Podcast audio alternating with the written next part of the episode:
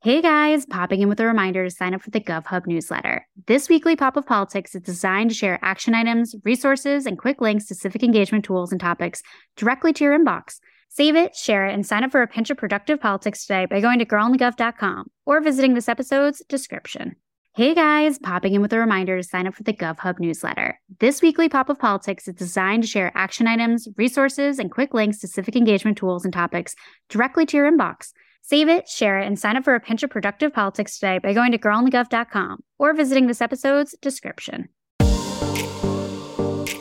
Welcome to Girl on the Gov, the podcast, where our goal is to make politics more accessible and less intimidating. The show features an interview with an expert in the political field, walking us through the many cues we have about politics, civics, government, and more. By providing civic education in the places we are, on our phones, and in the language we speak. And yes, we know we say like a lot. It's kind of the point, because politics needed a rebrand. Welcome back to Girl on the Gov, the podcast. Um, Samantha, I just would like to raise a point with you because mm. I'm really out here suffering in a really big storm, and I just haven't really heard from you. You haven't really che- checked on me. I mean, there um, are tornado winds, there are blankets, mm, torrential mm-hmm. downpour, hail, lightning, thunder, flooding, and no check ins. No check ins for my partner over there.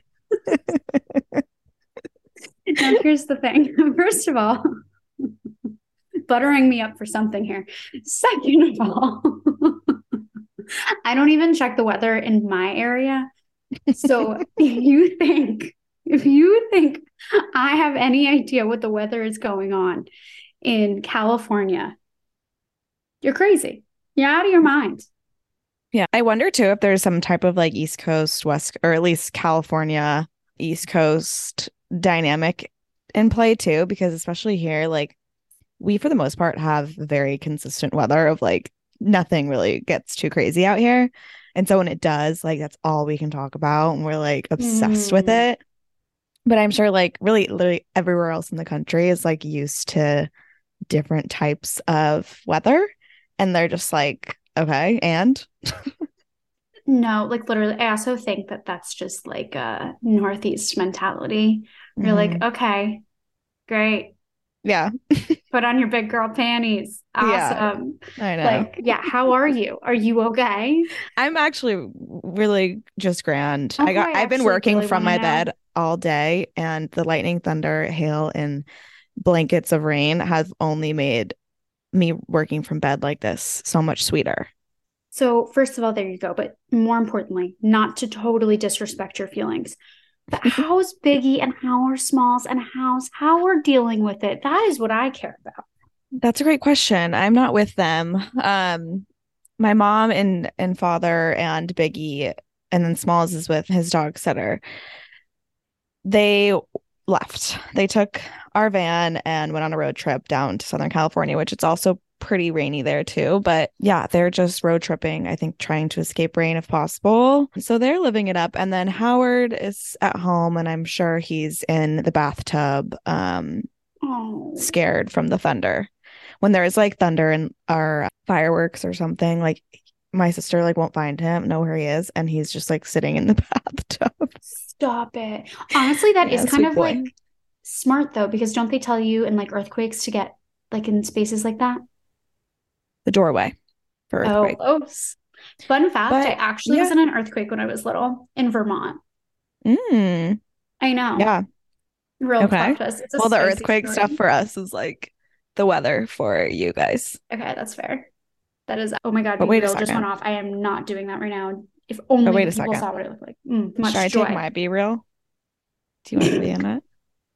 My my chinzits are just absolutely popping in that one I just took. But it's okay because we're being real, you know? we're so authentic. Yeah, guys, we're dealing with some serious pimple issues over here. It is it's dire. So if you happen to work for a skincare company that can help us out, by all means. Well, um, another notes I wanted to talk about well, two two stories and I wonder the... if I have a feeling I know what one of them is. Okay, well, one of them is the nurses' strike in New York City because my very best friend, my sister, my wife, my soulmate, um, literal wife, have witnessed. No, she is the love of my life, and she is a nurse at Mount Sinai in New York City, and currently participating in the big strikes.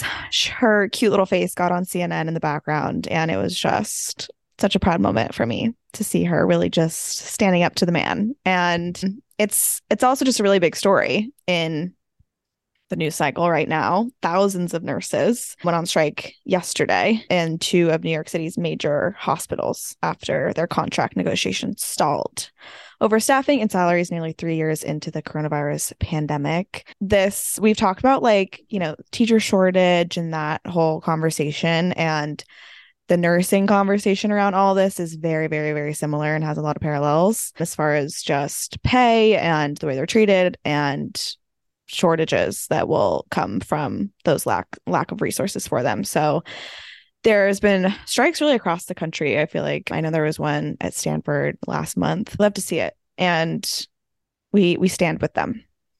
Amen to that. Mm-hmm. Let's get some raises in this building. Thank you. And you know, some some solid health care and some solid time off and all of the things, all of the things that workers deserve to have, including a safe environment to work. Yes, please. Yes, please. Also, before we get into this next story, if you want to keep tabs on what's going on very specifically, I recommend following the handle NY Nurses. They're posting all about it on behalf of the New York State Nurses Association. So follow, yes. support, give them a like, give them a share, make sure you're helping spread the news and all that good stuff. All that good stuff. The other story I wanted to talk about, which I'm curious, I'm really curious what's on your brain. Okay. Do you want to say what's on your brain and then I'll say whichever one I have if it's see if it's Do you want to do that thing where we both say it at the exact same time and we see if the other person was like thinking the okay. same thing? Okay. okay. I like how we're counting down and we're both bad at numbers. Okay. Are you counting? One, two, three. Katie, Katie Porter. Porter. Ah! Look at us. See, we're just look at two rights, two I didn't even share you on this doc on too. I put a little bit in the document. I didn't share you on it today. Not even for a specific reason, but now I'm glad that I didn't because that was a magical moment that we just shared. I'm glad we had this little magical moment because yesterday, if you guys were listening to Top Stories, we were talking about the Katie Porter viral moment that happened last week with the book, you know, Art of Not Giving a Fuck. And then also the fact that there has been some reporting, thank you, White staffers, on how she treats her staff and what kind of goes on in house there. So if you want a little bit more of that explainer tea, go listen to yesterday's Top Stories episode. However, I do think it's just so interesting that we were talking about the staging element of that moment and being mm-hmm. like, hmm, this feels a little more like planned than candid. Yep. Granted, those moments happen all the time. It's not necessarily like don't do it scenario, but those always warrant a hmm, what's going to happen? It does this mean anything? I don't know if I overly looked into it because she does. She's a she's a girl with a prop or a woman with a prop. Sorry, you know she always has her whiteboard. Mm. She's doing things with the props. So it didn't totally flag to me, but now it makes sense that she announced a Senate run trying to go for Senator Dianne Feinstein's seat in California. Yep. If you don't know, Katie Porter is currently a, a California representative in the US House. So she's mm-hmm. going for, you know, a position that's a two year term to a position that's a six year term. Yeah yes, I'm glad we're on the same page as far as just connecting the dots here because yeah, we were talking about yesterday how I how I was saying how I kind of found it a little bit cringy, just her viral moment where she was reading The Subtle Art of Not Giving a Fuck on the House floor while the whole Kevin McCarthy debacle was happening. And while most people like ate it up, like which I'm glad. Like it was a funny moment. It, it was funny of them to do that, but there was just something for me personally. I was like, I just know that this was such like a, a planned, staged photo op that again worked in her favor. She definitely went viral for it. It was pretty funny. I laughed when I first saw it, but then when I sat with it a little bit longer, I was like, I just don't like how staged it feels. But yeah, now knowing that her move today was going to be announcing a run for Senate makes makes makes sense. It just makes sense. So mm, no, I, I thought just I, I don't know why this comparison, and maybe it's a really unfair one that's coming to mind. Is remember like Pelosi and the page ripping or the speech ripping moment? Mm-hmm. And it was just so iconic and so yes. Yes. like off the cuff. Like you just knew Nance was like, oh fuck you, and just did it. Yes. Like that was such a great and like that will that picture will be in history books. Mm-hmm. It will be a continually talked about moment in history and time. Yeah. And I feel like this was a moment in which she was trying to be in that in that realm. Yes, because like when there's coverage in reflection of this chaotic start to Congress, that that will be an image used. And I all the power to her if that is, and that is the image that captures the dynamic. I don't hate it. I really don't. I it's interesting that I feel like you hate this so much more than I do, and I don't don't know why. I don't even hate it. I I really did like laugh when I first saw it. It was like that's fucking hilarious. But again, I think they just could have done it a little more subtly because they're talking about the subtle art of not giving a fuck, but you're clearly sitting there like making yeah, some okay. performance okay, like you know some performance there especially she was wearing the color orange with like bright iconic orange book that everyone knows the subtle art of not giving a fuck you know it's just like all of it was like okay. too much together but you're so right about Pelosi and ripping the papers. Like that is the kind of moment I live for because it was just like, even if it was planned, like it just was like it worked with the moment. So even if they planned to do that, like it worked. It just worked. I don't know. I don't know. thousand percent. Okay, I have one more comment on this, and then I have one other separate note before we get into this intro. Okay. With this race, it is looking like it's going to be a contentious primary. There have been rumors that Schiff might jump into it. There have been mm. rumors mm. that Ro Khanna, who we're actually having on the show on Thursday, that he might jump into it. I suspect there's some other hmm, maybes that will actually, you know, will throw their names into the hat and whatnot. I don't know. It wouldn't shock me, but I'm kind of preparing for like a, oh shit, this is going to be a complicated primary moment. And I just hope they all have a meeting and get their shit together and figure out how they're doing this before it all all begins. I totally agree. Because I'm also curious to see like if Feinstein even like carries out her full term. It's a great I personally think she shouldn't. I agree with that as well. Um, but even if she does do that, Gavin Newsom will appoint someone and then there'll be an election. But so then that will be even an interesting factor of like, then who would Newsom pick? And then from there, that's going to set up whoever he picks right. with probably they're then going to win, just like Alex Padilla did. So, all interesting stuff for sure. And all of those people I just named all big names mm-hmm. and Dems that are known nationally, like really have a national profile. Totally. So that in and of itself is interesting. And I honestly could see presidential runs from any three of them at some mm. point, or at least presidential run with the idea of being VP as well. Like I, every single one of those people has something absolutely insane happens, has a very long political career ahead of them so this will be interesting. This will be spicy. I realize I have two more notes. One related to this is we just started a series on our regular Girl on the Gov account, which make sure you're following. And it's called Candidate Watch. We're doing it for 2024 faux show. We're going to highlight, like not with a yes, no, maybe so in terms of our opinion, but highlight candidates that are announcing their runs and what they're running for. So we had Lucas Kunce which I always want to say is cunts and it's not. God. I just and I honestly I was thinking about making a TikTok about this, but then I was like, maybe Matthew shouldn't.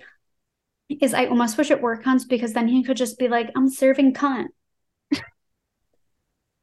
Just saying. Okay, anyways, we'll remove that one from the consulting. Wait, I'm dead. No, yeah, you been, know what? I've been thinking about that for days, like days. I love um, it so um, much. It's so good. So you would definitely get the girls and the gays with that one. Totally. So yeah, there's that. But he's running for Senate in Missouri. He's running against Josh Hawley. We'll see if anyone else throws their hat in the ring too. But he's announced. So that's 2024 race. And then obviously Katie Port today. We did put a story up today about 2023 races and candidates. So if there's if you live in a city and you know there's a mayoral race, for example, and you want to know who's starting to put their hat in the ring already has, let us know and we'll do a 2023 candidate watch them. So that's that. The one other, and I promise, final thing, final thing is that there is a Democratic rep, aka Mark Pocan, that literally wants to make a law, bring a bill to the floor regarding making sure that C SPAN has full access to the floor constantly, like mm. what we just mm. had last week. And I I need it to come to fruition. We talked mm. about this yesterday in top stories too, like just the the With Bravo mics. style confessionals, the mics. Yeah, exactly. Like and honestly, from an American transparency or a voter constituent transparency end, I mm-hmm. think it always like should be televised. I'm fine. I that. honestly thought it was, but I guess not. So yeah. Yep. So that's the tea on that. If that sounds up your alley, give him a call or also yeah. ask your reps to get on board because I'm sure he's going to need some co-sponsors. I don't know if it'll go anywhere because the Republicans probably are not fans after this past week. But, you know, you really never know because I did see a TikTok where a girl was fangirling over Matt Gaetz. So, genuinely, mm. anything is possible. Uh, that was yeah. so yeah shocking. Anyways, well, let's get into this this let's interview. We have an amazing interview. One of our in person interviews from our DC trip is coming in hot today, and as an audio snob that I am, mm. it's a little bit echoey. Again, those were our in person interviews. We were trying to work out the kinks for. Um, but it's not it's not bad. But just just forewarning. She's just giving you a little, you know, FYI, a little warning label. Warnings aside, today's guest is Tobias Read. He's the treasurer of Oregon. Naturally, we talk all about what his role does and some of the amazing and interesting changes that his office has been able to accomplish for the state of Oregon, and also how that's actually become the mirror for a lot of other states and how they work their finances and how they help the residents of their state. So you're going to want to tune in. You're going to want to take notes. You're going to want to send it to a friend. And before you forget, you're going to want to give us a rate and review because it helps us grow and we'd really appreciate it. So XOXO, love you. Bye. And without further ado, this is Treasurer Tobias Read. Great. So this is honestly great because we already were chatting earlier. And for those that are listening in later, you know, when this is live, they have to know your position is the treasurer of Oregon. The state of Oregon, which I've never been to, Maddie's been to, but there's so much to say about not just Oregon, but the role of treasurer. And so we want to start off by just chatting about what does this role do and also how did you get into it? Well, there's a lot there, obviously. I think one of the jokes amongst the state treasurers around the country is that if you've talked to one state treasurer, you've talked to one state treasurer. Uh, there is, you know, a fair amount of variation based on on the state. One of the one of the advantages of a country of the United States that has different versions of things. But I think what unites a lot of us is, and the treasurer ranks, is being kind of a, a financial hub for states. Um, in a lot of cases, including ours, we invest the state's portfolio. That's the probably the largest and, and, most famous part of the job in Oregon because it's a big deal. We manage about 130 billion dollars on behalf Casual. of the state. Yeah, real dollars. But it is also I can easily get overwhelmed if I think about those dollars too much. But what they really represent are our people because the largest portion of that portfolio is the pension. It's the it's the retirement that your elementary school teacher earned or is earning, the firefighter, the public health nurse, so when they're done with their careers, I'm trying to make a better state. They run to retirement, and our investment dollars are what allow the state to to make good on that promise. So that's a big part of, of what we do in the treasurer's office. We're also responsible for issuing all the debt that the state uses. Sometimes words get thrown around about bonds. People don't realize what that is. So that, that's basically the state borrowing money from investors mm-hmm. so they can build a school or uh, construct a bridge and ways to pay that back over time. And, and investors or the people who are going to essentially loan that money to the state want to be sure that it's a good risk. So part of our job is to make sure that the, the credit rating of the state or the judgment of investors is strong so that we can make those dollars go far and right. build lots of bridges and build lots of schools. So that's a big deal. There are a few other. I did not know that. Yeah. The bond of it all.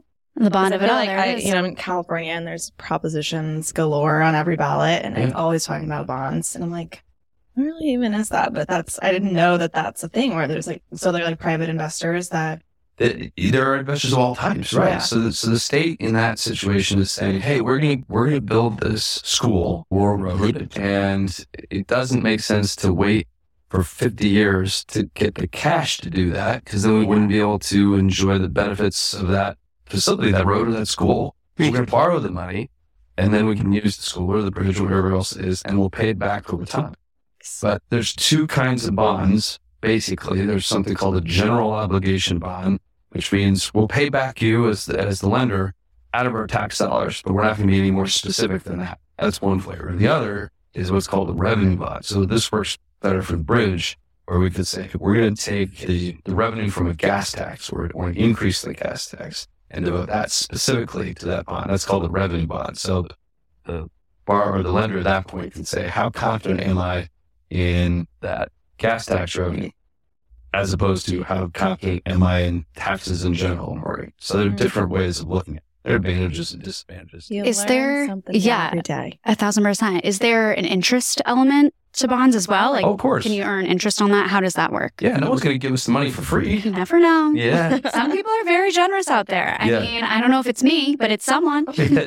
yeah, no, there, there's always interest. The difference is what what is the what is the interest for a lot of public purposes like this. That interest is tax exempt. So the person who or the entity that has bought the bond is not going to pay taxes on that interest if it's a tax exempt bond. And I haven't gone to law school. I don't know if you guys have, but there's uh, there's a whole field of law about what constitutes a tax exempt bond and what does not. There are all kinds of rules about that that I'm fully I don't understand sufficiently to to to be very expert in it here. But but yeah, sometimes people will say I'm more interested in that tax exempt debt. Some people will say I want to buy a bond that's supporting something in my state, and you know, it's another element of why they might be interested in a bond. But bonds are really powerful and, and important things, and that's a difference, I suppose, worth noting between state and federal government. The federal government can can engage in a lot of deficit spending. They they can spend more than they bring in because they can print money. Not true at state level. So we have to balance those things. We can we can go into debt for these purposes, but but it's it's going to be paid back. And what happens when a state goes into debt? Like, what is the remedy for that? We have to pay back, and and there is the debt only exists in the form of these bonds, basically. Got it. We have to when when the budget is out of balance, we have choices. We can increase taxes, we can decrease spending, or we can do some combination two. Not unlike most families. That's so it's it's a difference definitely at state level. And is that ever like negotiated with legislatures? Like, are you in that conversation being like, hey, we've got this deficit. We need to make up this money. What are you guys going to put on the table for us to, you know, figure that out? Less in the treasurer's role. Our our role there is more specifically around the credit rating. So we can say this would be an appropriate level of debt that we could issue without jeopardizing our credit rating. And I try to inject some some editorial comment into that sometimes. Being a former legislator, I have opinions, but I don't have a vote on that. So I'm encouraging legislators typically to to use debt. You could use debt for any purpose, really, it's so long as you can get someone to buy the debt. But I'm always encouraging people that you should not you should not use debt for short term, inexpensive things. It should be for big physical things that last a long time and Yeah. Yeah. help a lot of people. It's buildings. It's you know stuff that's gonna last. Totally. Need a new computer system? Don't don't pay cash for that. Don't don't, don't issue a bond for that. Yeah. Yeah. Well, we talked a tiny, tiny bit about federal government. Yeah. You worked a little bit in U.S. Treasury, right? Did- So, what is that like, and how, like, how does the U.S. Treasury function? As the U.S. Treasury, man, I, it's a long time ago now. It's a sort of experience that the longer ago it was, the better it seemed. And that's not a, a dig on, on it. It's the perfect sort of job for a young person to, to come and learn and get immersed in. I learned a lot, a little bit about a lot of different things to be more specific. I remember being pretty frequently amazed at, at how much Treasury does, the U.S. Treasury, the Oregon Treasury too, but, but the U.S. Treasury then, and how well a country of our size manages to function. It's amazing when you think about this. 340 million people and, and pretty, despite all the things we're unsatisfied with, we want to get better at, we're pretty, pretty good at a lot of things. And I can only imagine what it's like now, 20, 21 years since I was there, how much more the U.S. Treasury is, is for sure doing. It's pretty. And what is the connection between the U.S. Treasury and treasurers? Is there one? Is there ever, you know, a phone call that's happening there? What's that dynamic? Sometimes the, the biggest thing, at least in Oregon, again, it's probably different in, in other states. There's no there's no money that, that comes into Oregon as as a state entity or goes out of Oregon without Oregon Treasury being in, in middle. In fact, that's one of the reasons, really, one of the things I'm excited about having done as treasurer is we, we built a, a brand new treasury building, which is the first building in Oregon has a platinum rating from the Seismic Resilience Council. People don't typically think Oregon as vulnerable to an earthquake, but we are. There's a 40% chance of a nine or greater earthquake in the next 50 years Oregon. Oh my God, I'm canceling my trip that I just promised. No, no, no. You gotta come. You gotta come anyway. It's it's we don't know when it's gonna happen. It's fair. And it, people then say, well, why is treasure? Why do we care about treasures? But it's that like we can imagine the earthquake we're still going to have to pay people. We need the National Guard to help everybody. We got right. we got to, every money has to move around. The recovery effort is going to grind to a halt really quickly if Treasury is not there. So this building is fully base isolated, which means it floats and it will move much like us 18 inches in any direction after the earthquake. It produces more energy than it wow. uses. Battery backups and generators and wells. Uh, we're, we're able to operate after the earthquake and, and proud of being the first to do this in the state, but we shouldn't shouldn't be the last. So it's another place where, where the federal government and, and U.S. Treasury is interact with, with state treasury. Yeah, not a, a, stranger to earthquakes either. That, that's an interesting thing to tie into yeah. Treasury. If you were to compare U.S. Treasury or not, sorry, state treasurer with say like a private sector or like corporate mm-hmm. job for people to kind of like mm-hmm. picture it, is there something that you can compare it to? Yeah, I think I think there is you know a chief investment officer kind of role that, and in fact, the Constitution in Oregon says that the treasurer is the chief investment officer. So I don't want people to get the impression that I'm making trades. We we have yeah. another person who has the actual title chief investment officer and a whole team of investment professionals who manage the portfolio on a day to day basis. But that that's probably the closest to the private sector. And, and in fact, it's one of the reasons that I like the job so well because I think it's about as close as you can get in state government to the private sector. In Oregon, state treasurer is a constitutional officer, so that allows us some some freedom and, flexibility that doesn't always exist elsewhere. Sometimes people will say, "Oh, you work for the governor." No, I don't. Independently elected, and that's that's a measure of freedom. And we're judged on on real numbers. The dollar that we earn in investment returns is a dollar that doesn't have to come from elsewhere in the state budget or ultimately from taxes. So everybody's got it a stake in our success, and everyone has a, a real tangible way to look at, at how you know we, we have it's the equivalent of, of profits and losses for us to look at what are our investment returns, what are what are the interest rates that we're able to to negotiate when we issue debt. Those are those are real quantifiable things, and that, that is more similar to the private sector, I think, than a lot of other places in government. Yeah. With that in mind, is there, you know, in the private sector, there's earnings calls, there's reports that go out, lots of press releases. Is there something that happens for the treasurer's office that's comparable to that as well? Yeah, we have a regular investment council meeting that, that, includes those those details. We have a website that has has the details on our on our returns. It's it's big enough and complicated enough that it's it's somewhat dated. You know, people often ask, you what's the effect of some change on the on the portfolio, and I have to jokingly say, you mean as of right now, or as of right now? because it's all moving. And then, you know, that all of the, you know, the portfolio's value is based on what the market says. So there's a portion of our portfolio that is in, in public equities and you can look at that directly right. all the time. There's a portion that's in private markets that doesn't get marked as frequently to market, but all of those things matter and, and we keep it as public as we can, as, as fast as we can. Totally. I also want to talk about inflation. Yeah. Because I'm curious obviously all of the news cycle is inflation, inflation, inflation. How does that impact your role? How does that impact the debt there? What's the interaction?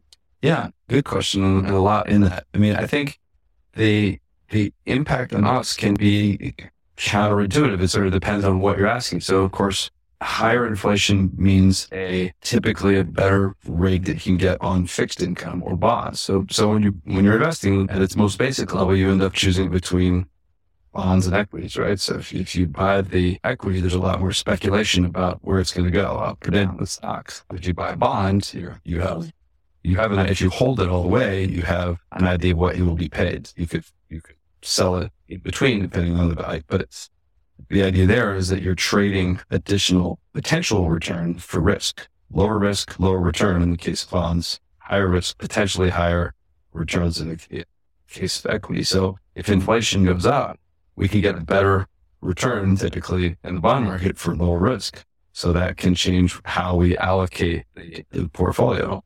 But it, that depends on how confident we are that that's going to be persistent. And that's the whole debate about inflation right, right. now, right? Is it going to stay there? Is it coming back down? And it's worth remembering that this is not a uniquely American phenomenon. Uh, we're kind of middle of the pack. If you look at the large industrialized countries around the world, it's it's a lot higher than it should be. Or in yes, good say Oregon, that's true too. But but mm-hmm. in the United States, but this is not unique. Look at all the other countries around the world, and it's it's high there too. And there's yeah. not that much that an individual state can do to separate itself from what's going on in the rest of the country, the rest of the world around inflation.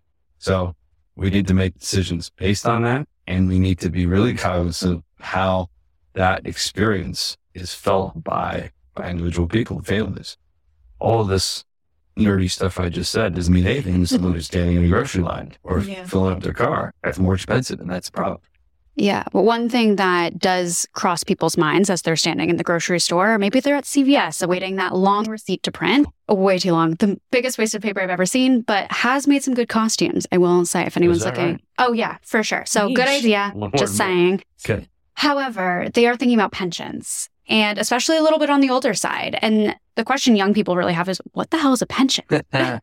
Yeah, and that that's isn't that sort of a sad commentary that it, it's it's reality that younger people don't generally know what pension is because it, not that many people are lucky enough to have one. So pension is essentially a form of insurance, maybe is a way to say it. So okay. if there's there's different kinds of pensions, of defined benefit and defined contribution, and you know the the one that is advantageous or attractive for an individual person the worker or employee is a defined benefit plan. And in that scenario, what you've done is earned a benefit over the course of your career. So you take the, the tier three OPSRP, public service retirement plan in Oregon as an example. So in that case, person gets 1.5% of their final average salary. So take the last three years or the highest three years of a person's career, 1.5% of that for each year of service as a guaranteed benefit going forward. So if they if they work 30 years, they'll earn 45% of that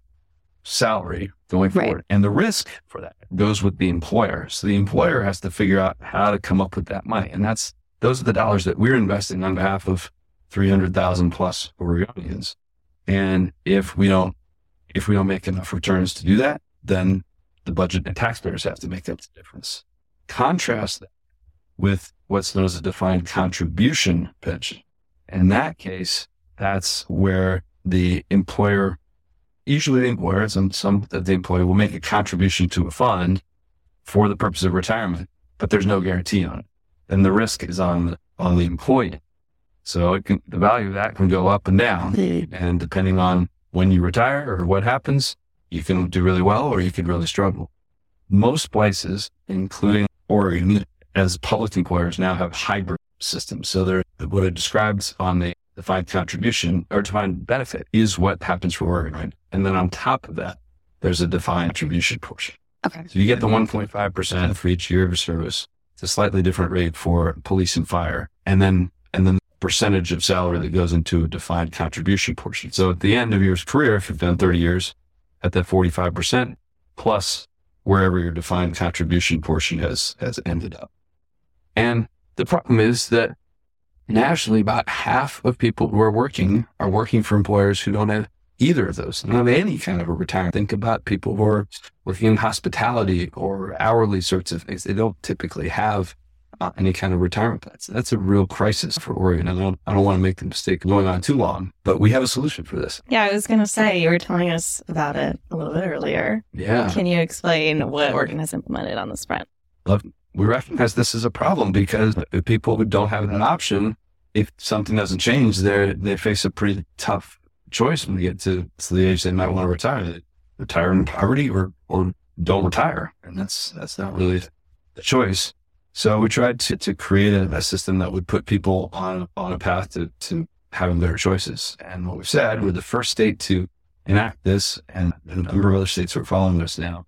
Have an opt-out retirement plan, or call Oregon Saves, and it works like this: if you're if you're an employer in Oregon and you don't offer your own retirement plan, you're obligated to facilitate Oregon Saves. What that means is you then say to your employees, unless you tell me otherwise, five percent of your wages are going into your IRA, and employees can change that number. They could for way high. They could say zero. They could pick what, what works for them. But most people say it's like 70% of people stay in, in this portfolio. And so now we've got around 115,000 people who have funded IRAs. And it's $160 million so far that continues to go up. And it's putting them in a, in a path that they get to make their own decision. And what really is gratifying, exciting to think about it, a person who's you know, starting their career now, who just gets in this habit, right? Of saying, yeah, a portion of my income needs to go savings. Mm-hmm. They're going to, they're going to be in a position to, to have made choices when they get to that. And the final point on that, I always like to point out to, to conservative friends is that even if your only interest is in small government, you should like this program because it helps people save their own money and they will need less help from taxpayers later. Mm, that is a go. great argument. Well, I also have a question when implementing something like that, is that just you as the treasurer being like, I want to implement this tre- or Oregon Saves program? Or is that a piece of legislation? Like how how does that function as far as like if you want to see something happen? Yeah. Do you have to go to legislature? Or? In this case, it's a it's funny to ask that question with respect to Oregon Saves because that was one of the last pieces of legislation I worked on as a legislator. And when I got to switch roles and and implement them, often say that going from the legislature to Treasury was like moving from undergraduate experience to, to graduate school, where the legislature committees are sort of like classes, and you have to figure out what's your major, what's going to be your specialty. And mm-hmm. now the Treasury, it's it's narrower and deeper. I don't sometimes I don't have to have legislation. And there's another great story which which leads to another topic I hope we can talk about around college savings. When I was in the legislature, I tried a few times to pass a bill that would have had the health authorities send the names and addresses of new parents to the College Savings Network so they could send them a letter and say, Congratulations on your new baby. Here's how you save for college. They got fouled up in the legislature for a variety of reasons that don't matter. They got to Treasury and called the health authority executive director and asked her, Could we just do a data sharing agreement and do this? There's a pause. yeah, we can do that. So now we do that. And it didn't need a bill to do that. So there are differences sometimes when we can do things that just executive action. That's great. But the big new programs like Oregon Saves generally do require legislation. So, thinking about college savings yeah, and that whole process, what does that look like in Oregon now with that agreement? And how can, I, I, guess, new parents expect that to help them? And when can they sort of cash that out? And how does that work? The whole scheme. Yeah, college savings plans are, I think, one of the super secret weapons in, in the education world. I don't know if you guys listen to other podcasts. People can listen to other podcasts too. Yes, of course. Called Planet Money. This is an NPR one. Yeah, I think treasurers have to listen. You to listen yes. on Overcast. And they, they, they, they asked the question on a recent episode, the, the nerdiest question ever put. I thought I have to answer this. They said, send us a voice memo about what is your favorite section of the IRS code. I mean, who else, who else is going to answer this, right? So I, I recorded one and said, I'm a state treasurer, so I do have an answer to this question, and it's section 529. But that might be, I hope that is the only time you hear me say those, those numbers because what real person in the real world knows IRS codes? That happens to be the section where college savings plans live. They are sometimes called 529 plans for that reason. But again, nobody uses those words in real life. So the reason I said that was my favorite is because it has such an impact on people's ability and, and desire to go on beyond high school. Any kid who has a college savings plan is three times as likely to go to college and four times as likely to graduate from college. Now, there are a couple of important things about this. That's regardless of how much money is in it. And I don't even like the name college savings plan because it is diminishing of its power. It's not just for institutions where these, these accounts make a difference. It's community colleges, it's trade schools, it's apprenticeships everywhere. And the, the point of this study, which comes from Willie Elliott and the St. Louis Fed, Washington University, is the message that, that that kid gets. It's the expectation. It's the knowledge that someone is investing in them. And right. what better message for us as, as as a community, as states in this case, to say to every poor kid, you're capable and you're worthy and we, we believe in you.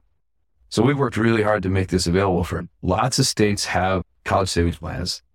Ours is, I think, the best. It's and look at Morningstar. We're in that silver. The people, who, the two states that are gold, are lauded for things that we started. So we still, we hopefully. Who are those states, or what are those states? I don't remember which two there are. Okay, we won't give them any credit. yes, but but there are some reasons that that we're unique too. One of which is a lot of these states have tax deductions for for contributions, and that's fine. But here we're getting really nerdy again.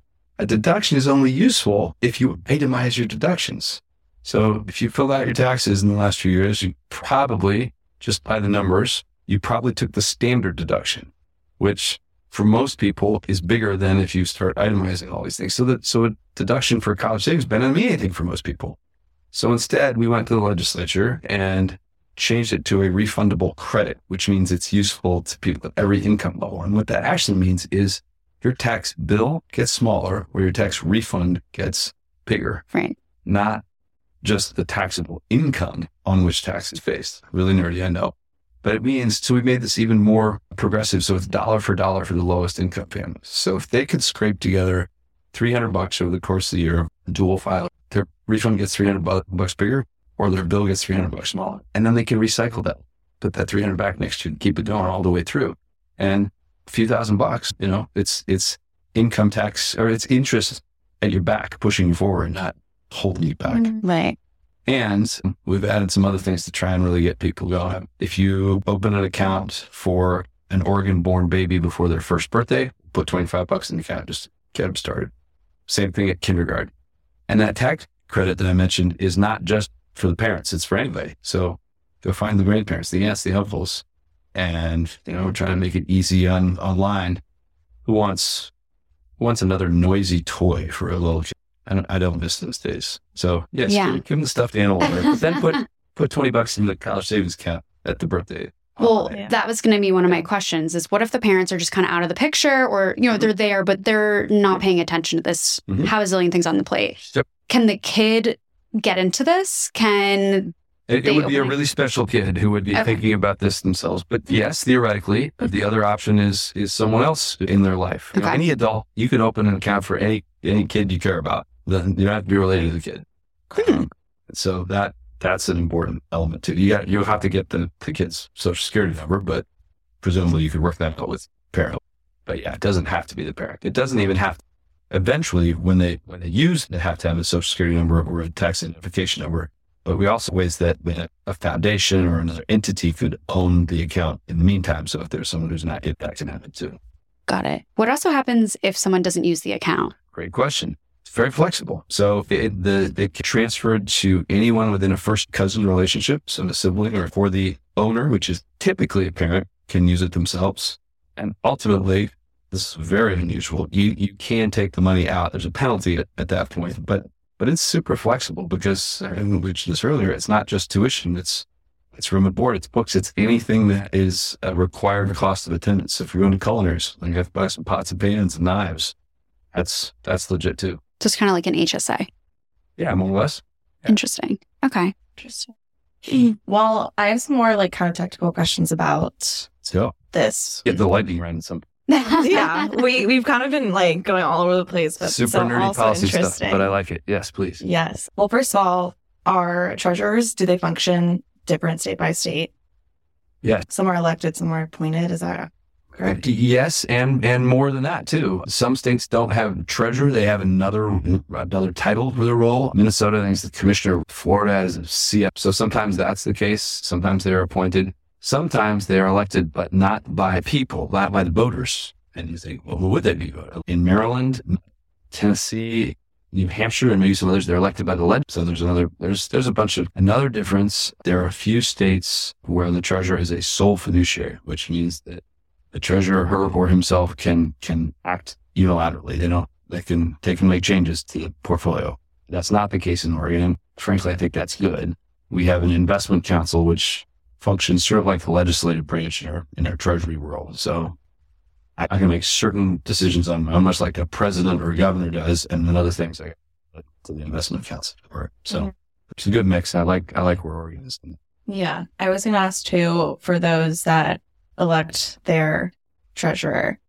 We kind of talked like very, you've mentioned very briefly how Republicans might think of how to properly function a treasurer, less government spending, that Yeah. type of energy. Mm-hmm. But I'm curious, like some more distinctions, I guess, party wise between like when you're looking at, say, if you're, you are voting for your state treasurer. Yeah. Are there certain things as a voter that you look, you can look for or like separate by party, like different kind of attributes that each one prioritizes? Yeah, I do think that. I mean, I think that's that smaller government thing is a, is a is a good distinction, and but people can have viewpoints on that. Like when we when we created Oregon Saves, we didn't get any Republican support in the legislature. Now that's happening in in uh, blue states and red states because I think people are kind of getting message, but it's not always the case initially.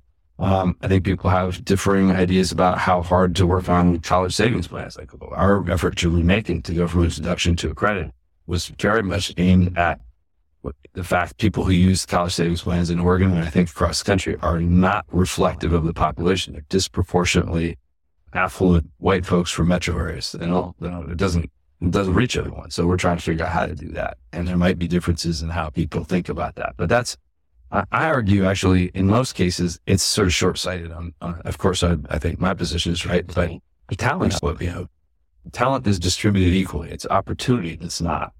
And so I think I, my view is that that is part of government's job to try to make sure that everybody has that equal opportunity and methods like this or programs like this can, can play a big role in. So I think that's, a, I think that's a hardcore investment kind of position, not, not a social position. Like go find me is the untapped potential. Let's, let's, that can also play out right now. A, a example of that is the, so ESG debate.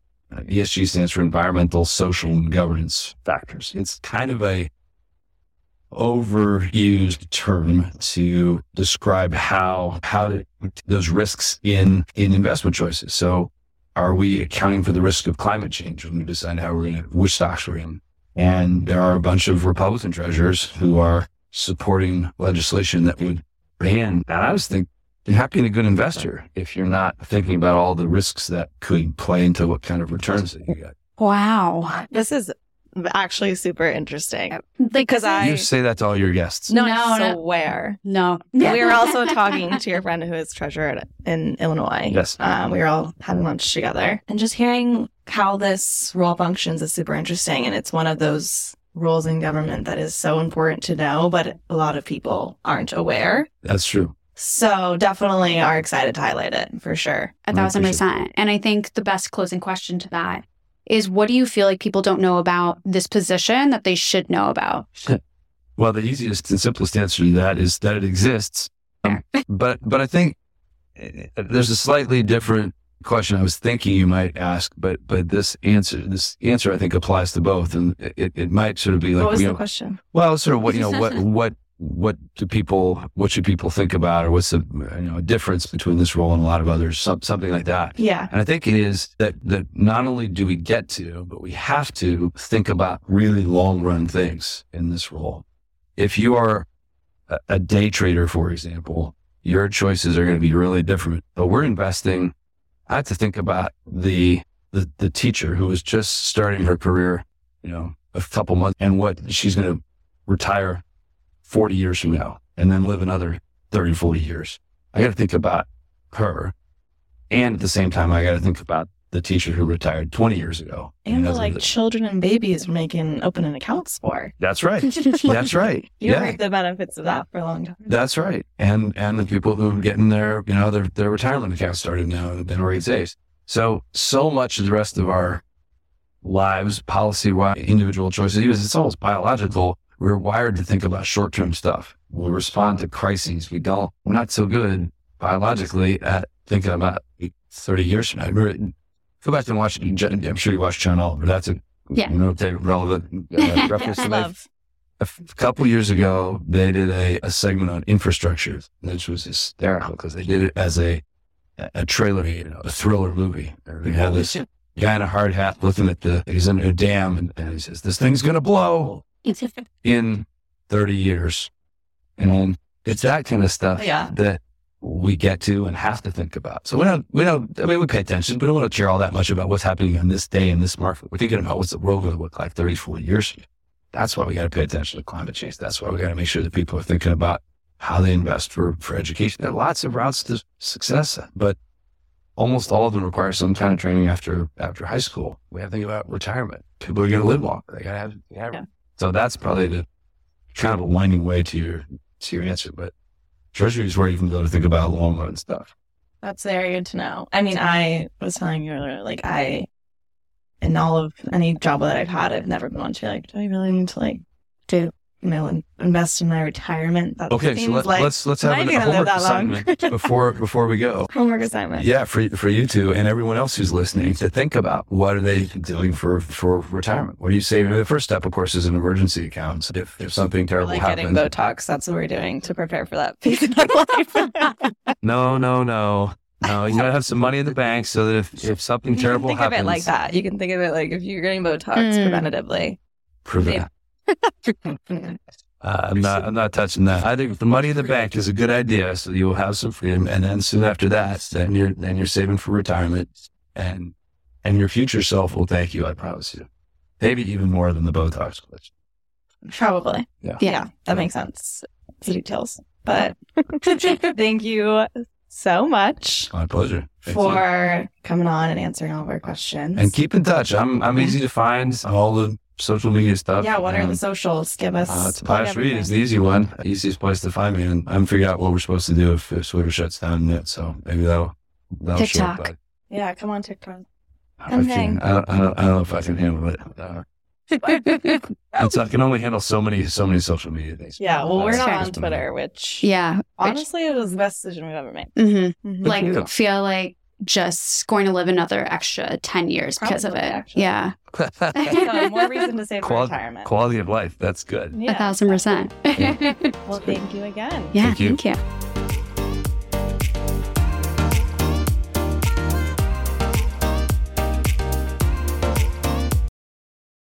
Hey guys, popping in with a reminder to sign up for the GovHub newsletter. This weekly pop of politics is designed to share action items, resources, and quick links to civic engagement tools and topics directly to your inbox. Save it, share it, and sign up for a pinch of productive politics today by going to girlonthegov.com or visiting this episode's description.